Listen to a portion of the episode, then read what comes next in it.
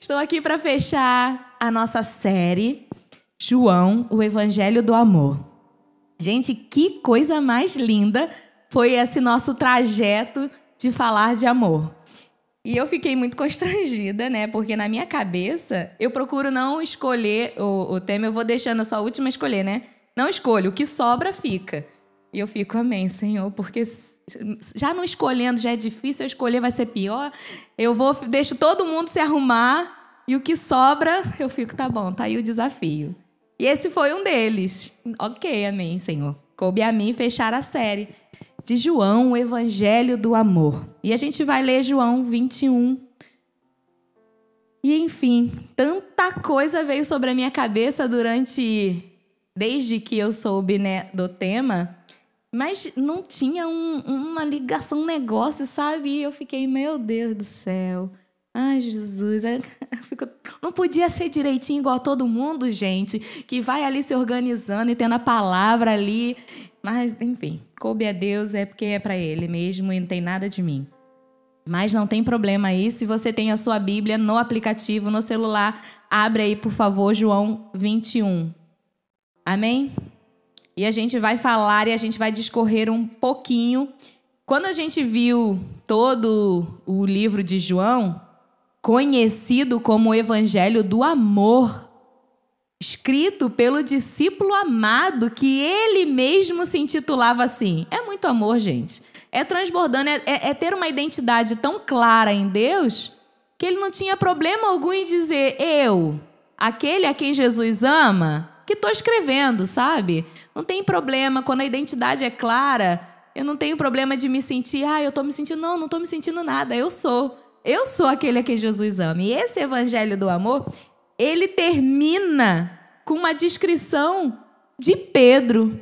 Falei, gente, tanta forma de falar de amor, ele vai falar logo de Pedro. Podia discorrer de formas maravilhosas em que o milagre, em que testemunhos de pessoas que mudaram, enfim, tanta coisa podia ter acontecido, e ele vai falar de Pedro. E eu falei, tem um, tem alguma coisa, né? Tem um motivo para isso. Eu poderia ler aqui na minha versão, na Almeida Corrigida, mas eu quero ler, já que eu vou escolher a versão, vou ler na minha aqui. Ah, não tem problema. Todo mundo tem, tem aí, no mínimo, um celular. Se não tem, pode, pode procurar no, no Google aí que tem também, tá? A Bíblia, graças a Deus, é acesso livre aqui pra gente. Então vamos lá? João 21 diz assim: Depois disso, Jesus apareceu novamente a seus discípulos junto ao mar de Tiberíades. Foi assim que aconteceu. Estavam ali Simão Pedro, Tomé, apelidado de Gêmeo, Natanael, de Caná da Galileia, e os filhos de Zebedeu, e outros dois discípulos. Simão Pedro disse: Vou pescar. Nós também vamos, disseram os outros. Assim entraram no barco e foram, mas não pegaram coisa alguma a noite toda. Ao amanhecer, Jesus estava na praia, mas os discípulos não reconheceram. Ele perguntou: Filhos, por acaso vocês têm peixe para comer? Não, responderam eles. Então ele disse: Lancem a rede para o lado direito do barco e pegarão. Fizeram assim e não conseguiam recolher a rede tão cheia de peixe que estava. O discípulo a quem Jesus amava disse a Pedro: É o Senhor. Simão Pedro ouviu que era o Senhor, vestiu a capa, pois a havia removido para trabalhar e saltou na água. Os outros ficaram no barco e puxaram. Uh, os outros ficaram no barco e puxaram até a praia a rede carregada, pois estavam a apenas uns 90 metros de distância. Quando chegaram, encontraram um braseiro no qual havia um peixe e o pão. Jesus disse: Tragam alguns dos peixes que vocês acabaram de pegar. Simão Pedro entrou no barco e arrastou a rede para a praia havia 153 peixes grandes e, no entanto, a rede não arrebentou. Venham comer, disse Jesus. Nenhum dos discípulos tinha coragem de perguntar: Quem é você? Pois sabiam muito bem que era o Senhor. Então Jesus lhes serviu o pão e o peixe. Foi a terceira vez que Jesus apareceu a seus discípulos depois de ressuscitar dos mortos. Depois da refeição, Jesus perguntou a Simão Pedro: Simão, filho de João, Você me ama mais do que estes? Sim, Senhor, respondeu Pedro. O Senhor sabe que eu amo. Então, alimente meus cordeiros, disse Jesus. Jesus repetiu a pergunta: Simão, filho de João, você me ama? Sim, Senhor, disse Pedro. O Senhor sabe que eu amo. Então cuide das minhas ovelhas, disse Jesus. Pela terceira vez ele perguntou: Simão, filho de João, você me ama? Pedro ficou triste porque Jesus fez a pergunta pela terceira vez e disse: O Senhor sabe todas as coisas, sabe que eu amo. Jesus disse: Então, alimente minhas ovelhas. Eu lhes digo a verdade. Quando você era jovem, podia agir como bem entendia. Vestia-se e ia aonde queria. Mas quando for velho, entenderá, estenderá as mãos e os outros o vestirão e o levarão aonde você não quer ir. Jesus disse isso para informá-lo com que tipo de morte ele iria glorificar a Deus. Então Jesus lhe disse: Siga-me. Pedro se virou e viu atrás deles o discípulo a quem Jesus amava, aquele que havia se reclinado perto de Jesus durante a ceia e perguntado: Senhor, quem o trairá? Pedro perguntou a Jesus: Senhor, e quanto a ele? Jesus respondeu: Se eu quiser que ele permaneça vivo até eu voltar, o que lhe importa? Quanto a você, siga-me. Por isso, espalhou-se entre a comunidade dos irmãos o rumor de que esse discípulo não morreria. Não foi isso, porém, o que Jesus disse. Ele apenas disse: Se eu quiser que ele permaneça vivo até eu voltar, o que lhe importa? Ah, não estava ligada aqui, eu estava aqui e fui. Enfim, no finalzinho é só o. Ele dá sobre o testemunho das coisas que Jesus fez e termina o capítulo, termina o livro, o Evangelho do Amor. E a descrição, é a descrição né, de constrangimento, né, gente? É uma descrição de constrangimento para Pedro. Eu falei, mas Senhor, o Evangelho do Amor termina expondo o constrangimento de Pedro. Que situação delicada! Que que é isso, gente? Mas no versículo 3 a 5, fala justamente o momento em que os discípulos, em que Pedro diz: Eu vou pescar. Muito já foi falado sobre Pedro estar abandonando a Jesus e estar levando outros também. Mas essa não é a verdade. Pedro não está abandonando Jesus. Jesus já havia ressuscitado, já havia aparecido para os discípulos, mas não tinha dado direções. O que fazer daqui para lá? E o que eles podiam fazer? Nem a ordem de ficar em Jerusalém ainda tinha vindo. Não tinha nada. Nem eles ainda estavam entendendo os ensinamentos sobre a morte e a ressurreição. O que fazer depois disso ainda não tinha chegado. Pedro não negou, não saiu, não abandonou o ministério. Pedro não fez nada disso. Ele foi apenas pescar. Até porque esse era o trabalho dele. Era uma forma de trazer sustento para sua família, uma forma de trazer sustento para eles. Tanto que quando Jesus os vê pescando, ele não chega lá, cruza os braços e diz: Ora, ora, seus vacilões. Estão aí pescando? Ele não diz isso. Pelo contrário, ele diz: uh, Filhos, por acaso vocês têm peixe para comer? Ele não diz: E aí? Me abandonaram? Cadê o ministério de vocês? O que aconteceu não há uma acusação. É, vocês têm o sustento de vocês? Filhos, vocês conseguiram algo para vocês? Filhos, no ordinário, no dia a dia, no trabalho, vocês estão tendo sucesso nisso? E depois de pescar a noite toda, eles só responderam: não. Não houve lamentação, não houve, ah, mas não, só houve um não. E não houve repreensão de Jesus em nenhum momento. A palavra foi: olha, lancem do outro lado. Eu fico imaginando os peixes, né, gente? Aonde estavam esses peixes? Fugindo da rede, todos eles. Porque eles não vieram em dois segundos. Eu fico imaginando eles jogando a rede de um, de um lado e os peixinhos indo tudo juntinho pro outro. E tipo, mas por que, que a gente está fazendo isso? Eu não sei. Deram ordem, a gente obedece. E eles, a noite inteira, os peixinhos fugindo deles. Porque eles não pescaram nada a noite toda. E parece até uma maldade, né? Mas por que não pescaram nada se os peixes estavam ali, gente, do outro lado? Não é possível que eles não tivessem pescado daquele lado. Eles só estavam fugindo mesmo. Porque havia uma, uma lição para ser dada naquele momento. É que mesmo no ordinário, mesmo no dia a dia, mesmo no natural, com Jesus o extraordinário acontece. Às vezes a gente quer viver só o extraordinário, a gente quer o extraordinário agora, eu quero fazer o, o, lance mais, eu quero pregar, Senhor, eu quero aquela palavra, Deus, que ninguém nunca viu. Jesus, eu não quero não, porque isso é pecado. Não tem nada nessa Bíblia que ao longo de mais de dois mil anos, porque alguns aqui, ó, alguns livros são são de muitos anos atrás. E eu dizer, eu chegar aqui e dizer que tem uma revelação nova. Quem eu penso que eu sou na fila desse pão? Não existe, gente. Se alguém chegar para você e diz, eu tenho algo novo dessa Bíblia que ninguém nunca viu, duvide. Porque em muitos anos Deus deixou para revelar agora para você. Eu eu duvido. Eu não quero nada novo. Eu só quero que o Senhor me revele aquilo que já está revelado há muitos anos. Mas às vezes os nossos olhos estão fechados porque o peixinho está correndo, ó, porque não é a hora.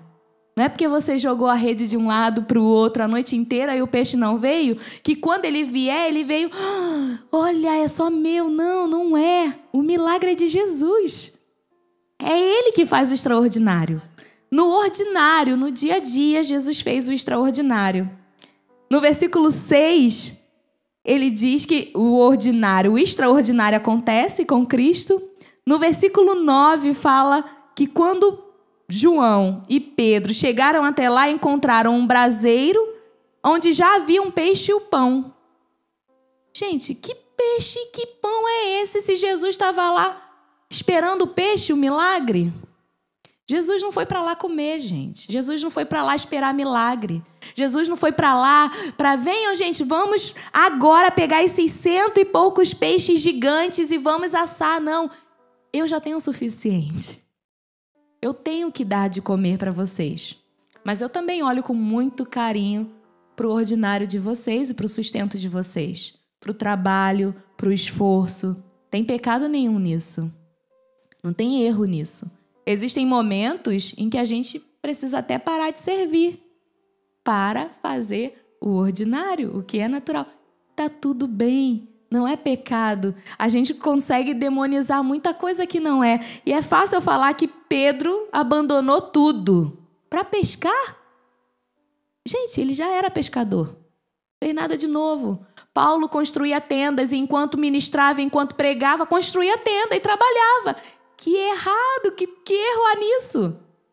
E às vezes a gente vai para o extremo, né? Ou eu sou 100% no serviço, ou eu sou 100% no meu dia a dia. Essa gente só precisa trazer Jesus para o dia a dia. A gente só precisa trazer Jesus para o ordinário. Senhor, lança a rede aonde? Tem pecado nenhum pescar a noite toda, mas só precisa ouvir a direção dele. É uma vez só você precisa lançar a rede. Não precisa lançar o dia inteiro. Com a direção de Deus, uma vez só é o suficiente. E você pega o suficiente para você, para sua família e para outros. Precisamos criar o hábito de ouvir a Deus no ordinário, colocar a Deus no ordinário, no dia a dia. Eu tenho certeza que o milagre acontece. Mas a gente tem aqui, Jesus no versículo 13 diz, eu achei muito interessante isso, que no versículo 13, então Jesus lhe serviu o pão e o peixe. Jesus já tinha a provisão para eles naquele momento. Mas Jesus, sabe, deu muito além. Jesus poderia ter falado: gente, vocês estão cansados, eu já tenho pão e peixe aqui, venham. Mas não, pesquem, lancem do outro lado. Tenham o suficiente para vocês, para os seus e para abençoar outros, não tem problema nenhum. Mas venham até mim, porque eu tenho pão e peixe para vocês. Eu tenho a provisão para vocês agora. E terminando, aí a gente entra no Jesus e Pedro, né? Gente, eu, eu amo Pedro, mas ele me irrita, né? Me irrita porque me, eu me, me, me vejo nele, né? Então me irrita, mas eu fico, ai, eu teria feito pior, eu sei, eu tenho certeza. eu teria passado muito mais vergonha que eles com certeza iam escrever isso, gente.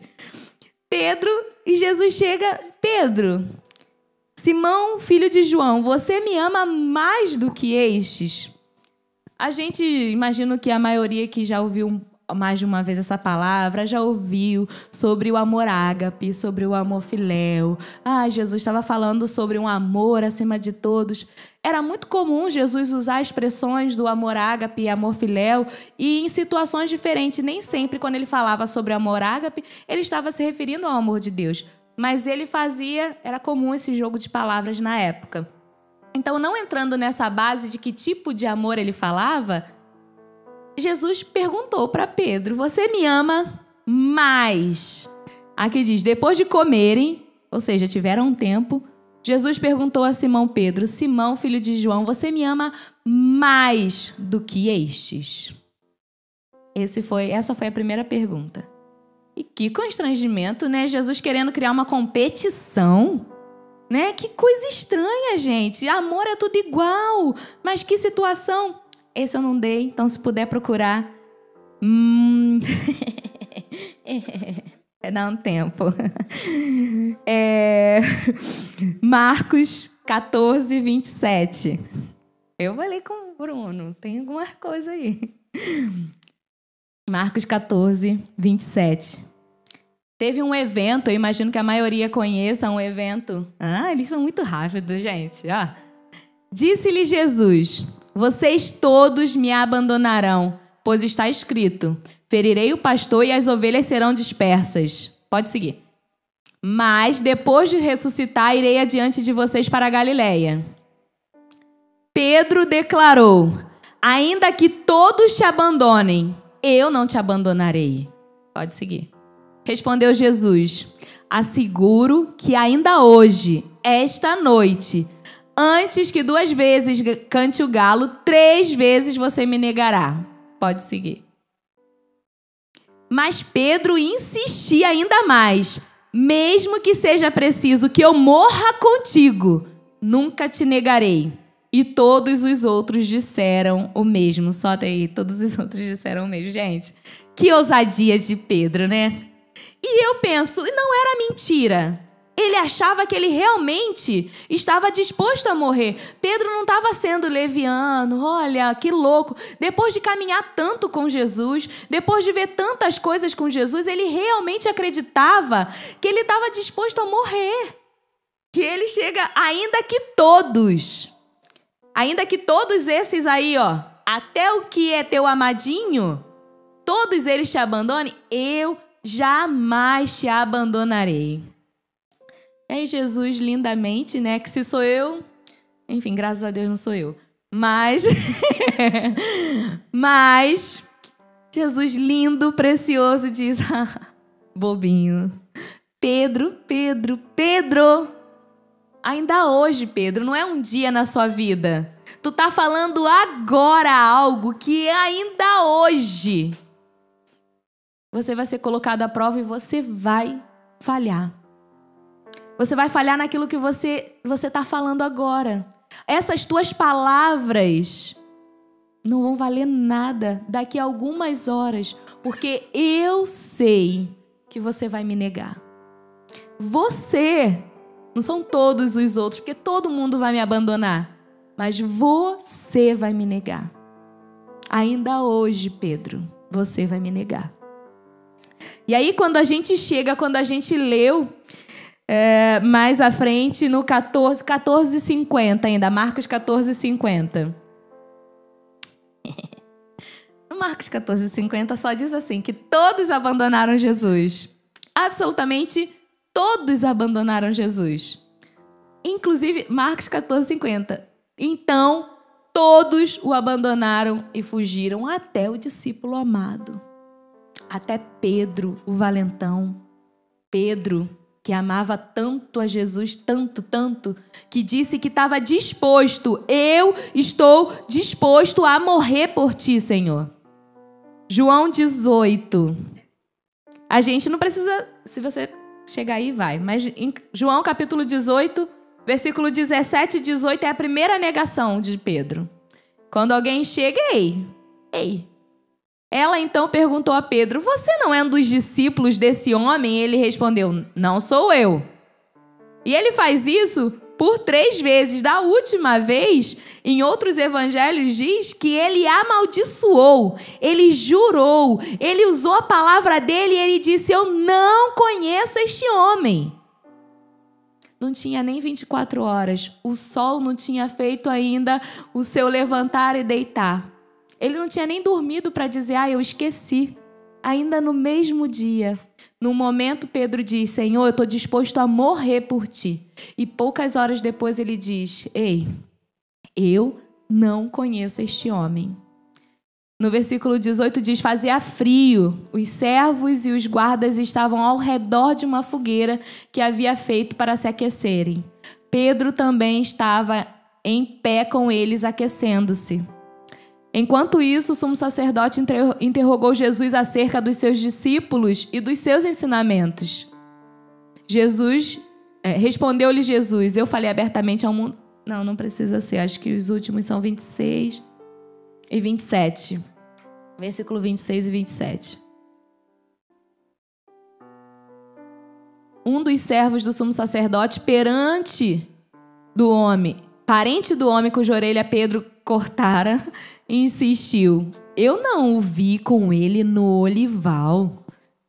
Eu não estava lá, não. Eu não te vi lá, não. 27. Mais uma vez Pedro negou, e no mesmo instante um galo cantou. Eu não consigo imaginar Pedro no momento em que o galo canta. Porque na primeira vez que ele negou não foi o suficiente.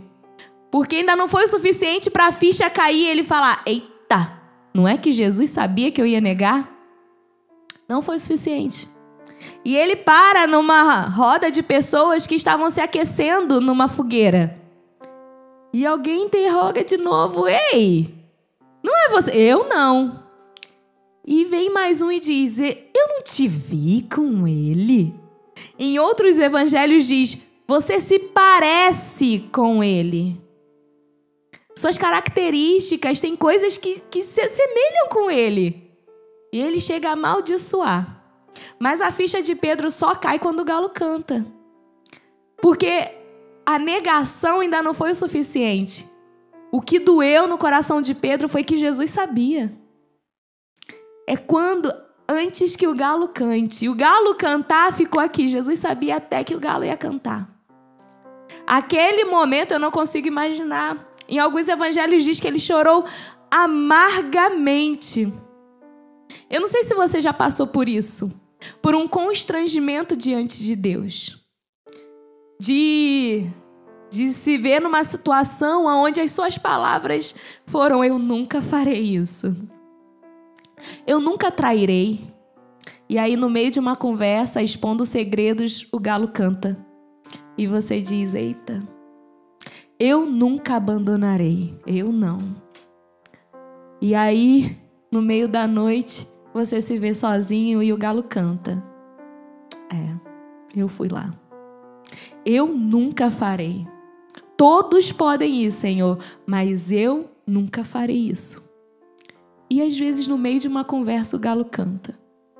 E a ficha cai. Às vezes, no meio da noite, o galo canta. E só você e Deus sabem os pensamentos que estavam pairando sobre a sua cabeça, os sonhos, as coisas que vinham tão internas que você já ousou dizer: Eu nunca farei, Senhor. Eu não. Eu sei de onde eu vim, eu sei quais são as minhas palavras. Eu estou disposto a morrer. Senhor, eu estou disposto a morrer. Eu não sei em que momento o galo cantou na sua vida, mas o galo já cantou. E quando eu olhei para o lado, eu estava lambendo água de poço, lama, de tão fundo e distante de Deus que eu me encontrei. E o galo cantou e a vergonha consumiu a minha alma. Eu falei, mas eu nunca, nunca, nunca faria isso, meu Deus. E o que a gente faz no momento de vergonha? Ai, desculpa, gente, mas pelo amor. Né? o rímel, pelo menos, já é a prova d'água. Deus é mais. E o que a gente faz no momento de vergonha e constrangimento? Alguns vão dizer que Pedro fugiu. Pedro não fugiu de Jesus. Pedro estava onde deveria estar. Até quando Jesus ressuscitou, falou: avise aos discípulos e a Pedro. Porque Pedro já não se achava nem mais um discípulo. Pedro já não se achava mais digno, gente. Jesus sabia que eu ia negar, Jesus sabia que vergonha eu ia fazer ele passar. E ainda assim ele não me tirou no meio do meio desses doze. Ele não disse, Pedro, fica aí no cantinho, que eu sei que você vai me negar. Não. Jesus disse, Pedro, vem comigo. Ora comigo. Esteja perto, Pedro. Vem aqui, Pedro. O amor constrange. Pedro conhecia Jesus. Pedro já tinha visto muito milagre, Pedro já tinha visto tanta coisa, Pedro tinha recebido palavras que ninguém mais recebeu, Pedro viu coisa que ninguém viu. Pedro era íntimo, próximo. E o constrangimento chegou na vida de Pedro, porque ele foi exposto. Mas não foi exposto para ninguém aqui no microfone para fazer vergonha, não. Foi só ele e Jesus. E a Bíblia diz que Jesus olhou quando o galo cantou. Jesus olhou para Pedro. Eu, sinceramente, não consigo imaginar esse olhar. Porque com certeza foi um olhar de amor. E eu não sei você. Mas a pior coisa que tem quando você merece um castigo é você receber amor. Eu engravidei aos 18 anos. E minha mãe ia me matar, óbvio. Mas a primeira pessoa que eu contei foi pro meu pai. E primeira pessoa, meu pai sempre foi meu amigo, meu pai sempre foi meu companheiro, sim, eu sabia. Eu não tinha, eu sentei, eu lembro até hoje ele estava pegando um, um, copo com água e eu não enrolei muito, porque eu não sou muito de enrolar. Nisso, eu só falei, pai, tô grávida. Aí ele, ele botou aqui, era, era de novembro, final de novembro, ele botou o copo no lugar, respirou e falou: Não vamos contar para sua mãe agora, porque sua mãe vai te matar. e não vamos acabar com o nosso final de ano. Vai dar tudo certo, minha filha. Fique em paz. Me abraçou. E eu realmente sinto o constrangimento daquele abraço. Porque eu preferia que ele tivesse me batido, sabe? No dia seguinte, meu pai não dormiu, isso foi à noite. Ele não dormiu a noite inteira. E no dia seguinte parecia que meu pai tinha trabalhado duas semanas sem dormir, de tão destruído que ele estava. Ah, nunca, nunca em 23 anos, nunca o meu pai me levou uma palavra de condenação sobre aquele momento. Nunca. E eu passei, foi luta, minha mãe quis me matar mesmo. e ele me protegeu. E a dor dele, mas eu lembro até hoje aquele dia seguinte, olhar para o meu pai destruído, mas firme para mim, sabe? Vai dar tudo certo, minha filha, vai ficar bem. Esse foi o maior constrangimento da minha vida. A, a minha mãe fez um auê. Não me doeu tanto quanto o silêncio e o amor do meu pai. Não me doeu tanto. Eu imagino que Pedro tenha sentido esse olhar. Esse olhar de, uh, como eu sabia, você também ia me negar, você ia me abandonar. Mas tudo bem, vai dar tudo certo, Pedro. E Pedro se encontra num lugar muito parecido com o lugar de vergonha dele. Assim como ele gerou a vergonha no meio de uma fogueira, ele agora tem ali um braseiro. E tem só ele Jesus. E Jesus pergunta: Você me ama mais do que estes, Pedro? Porque a tua palavra era: Ainda que todos te neguem, eu não. E a pergunta é: Pedro, você ainda acha que você me ama mais do que todos eles, Pedro? Sim, Senhor, eu te amo. Aí Jesus pergunta de novo: Pedro, você me ama? Sim, Senhor, eu te amo. E eu, eu consigo imaginar que na terceira vez é a ficha, assim como, assim como a ficha do, de Pedro caiu no galo cantando, eu imagino que a ficha de Pedro de novo caiu na terceira pergunta, que diz que ele ficou triste, porque eu imagino que o cenário e as perguntas traziam memórias para ele. Diante de uma fogueira, eu neguei por três vezes. E agora, diante de uma fogueira, ele expressa amor por três vezes. E na minha, na minha concepção, na minha cabeça, o que eu entendo é Jesus gritando para Pedro: Pedro, o meu amor supera todas as suas negações. O meu amor vai superar todas as tuas fraquezas. O meu amor supera a tua vergonha. O meu amor supera tudo. É muito além. Pedro, você me ama. Pedro, eu estava lá na tua vergonha. Eu estava lá quando eu vi você lambendo água de poço, lama, de tão fundo que você estava. Mas você me ama. Porque eu amo você. Eu amo você. E a direção é: apacenta as minhas ovelhas. Não é seja o rei, não, as ovelhas é dele. Ele tem confiado a nós cuidar das ovelhas dele. Apacenta, alimenta, cuida do que é meu, Pedro. Mas enquanto você não entender o meu amor, você não vai conseguir ir além. Você vai estar sempre limitado, porque o amor constrange. Assim como eu disse do meu pai, que me constrangeu qualquer coisa que meu pai me pedisse, é impossível falar não para o meu pai. Porque o amor constrange. Ele passou por cima, eu, eu sou a filha mais velha, a única menina. Quantas coisas ele não não foi pro lixo?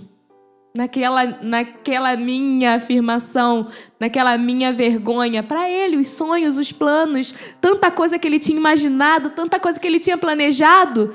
Mas ele engoliu tudo aquilo e me amou, me amou e disse: vai dar tudo certo. Eu, eu sempre imaginei que Pedro tivesse lá no, em Atos, sabe, tido uma transformação genuína quando ele tem, a, quando vem a manifestação do Espírito e tudo mais. E nesses últimos dias Deus deixou muito claro ao meu coração, ô oh, minha filha, não é falar em língua que muda pessoas. Ô oh, minha filha, milagre não muda ninguém. O que faz alguém mudar a rota é o amor, porque o amor constrange. Porque o amor constrange. Como que Pedro ia ter coragem de dizer não para Jesus? Quando? Porque Jesus ainda chega para ele e dá indícios da forma que ele ia morrer. A, a, a história diz que Pedro morreu crucificado. Aquele mesmo Pedro que na primeira, no, no primeiro momento em que sua vida estava em risco, ele não, não, não, não, não, não, não. Quando ele tem esse encontro extraordinário com o amor porque uma coisa é ver milagres, é ver Jesus cuidando, amando outros. Mas quando você é impactado e mergulhado nesse amor constrangedor, não tem nada que ele peça mais que a gente tenha coragem de dizer, ai, não sei. Eu lembro sempre da onde o Senhor estava lá comigo e me tirou. E aí, quando ele me diz assim, minha filha, caminha mais uma milha, eu não tenho coragem de dizer, tô cansada. Não existe tô cansada. Para um amor constrangedor que me resgatou, que me limpou, que me curou, que me restaurou e que me aceitou. Mesmo quando ele já sabia que eu ia dizer. Quantas palavras o Senhor me lembrou esses dias? Que eu disse: Eu não vou fazer isso, Senhor. Eu irei, eu vou, eu aceito. Eu estava ouvindo uns louvores que da igreja que nós éramos e são preciosos demais. Eu falei, Senhor, tudo que eu falei ali era verdade. O Senhor sabe disso, que era verdade, eu não estava mentindo. Mas depois daquilo eu já fiz tanta, eu já caí, eu já fui, eu levantei, mas eu não estava mentindo. E o Senhor disse, eu sei. E eu também não menti quando eu disse que te amava e te aceitava lá, mesmo sabendo do teu tombo na frente. Para Jesus não tem meio termo. Jesus, quando escolheu Davi, não escolheu Davi menininho e se decepcionou com ele quando ele ficou adulto e errou. Jesus escolhe o todo. Ele escolhe o na falha, o levantando. Ele vê o todo. Não pense que a sua queda surpreendeu Deus. Não pense que a sua queda fez Jesus se arrepender da cruz. Ele estava lá olhando justamente a queda e dizendo: É por ela. Sim, é por ela. Eu sei que ela vai cair, não vai conseguir se levantar se eu não pagar esse preço por ela. Eu sei, é por ele. Eu sei que ele vai negar. Eu sei que ele vai mentir. Eu sei que ele vai desonrar a palavra. Eu sei que ele vai fazer tanta coisa errada. Eu sei. Mas é por ele.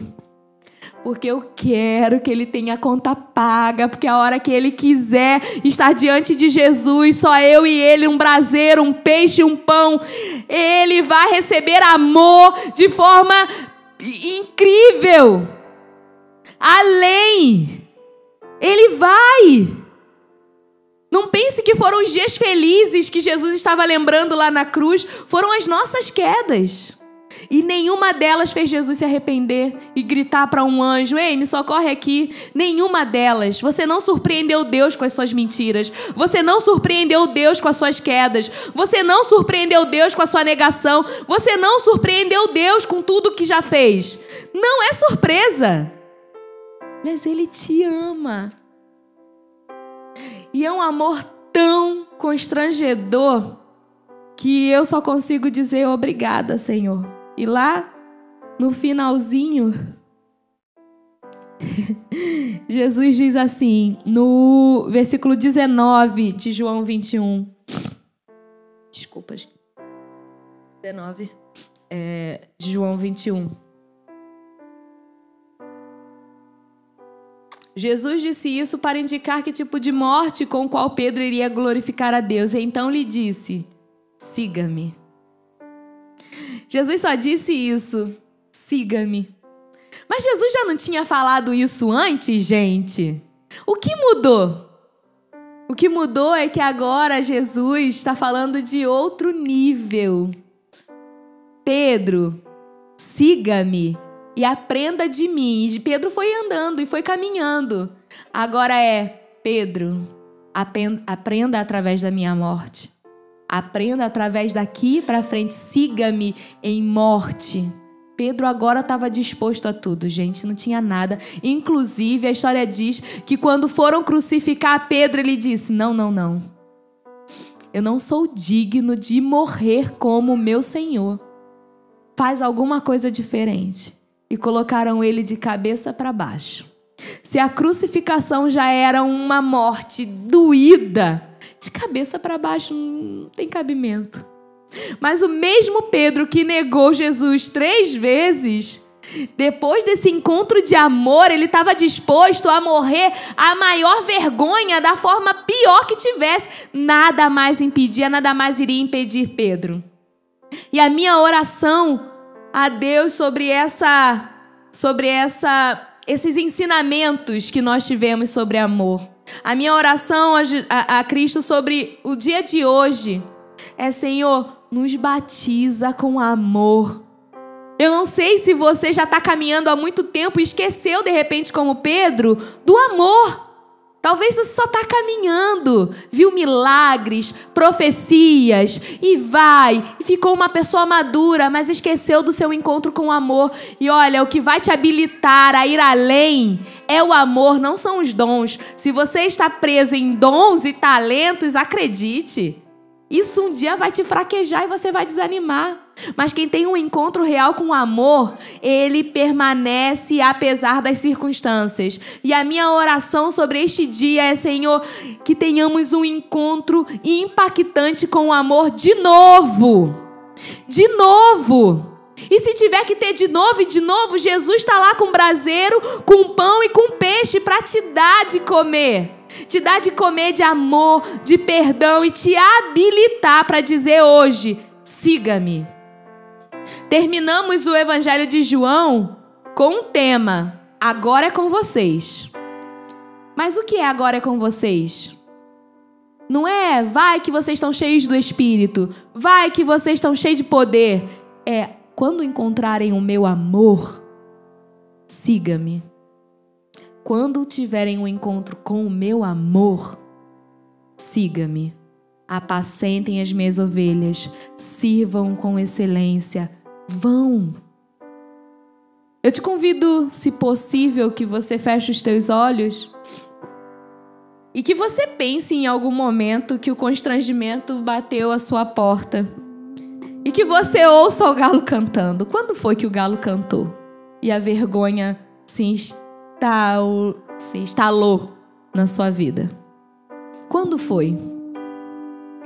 Quando foi que você não conseguiu mais cantar, Senhor? Usa-me como um farol que brilha à noite. Quando foi que você sentiu vergonha de cantar isso? Quando foi?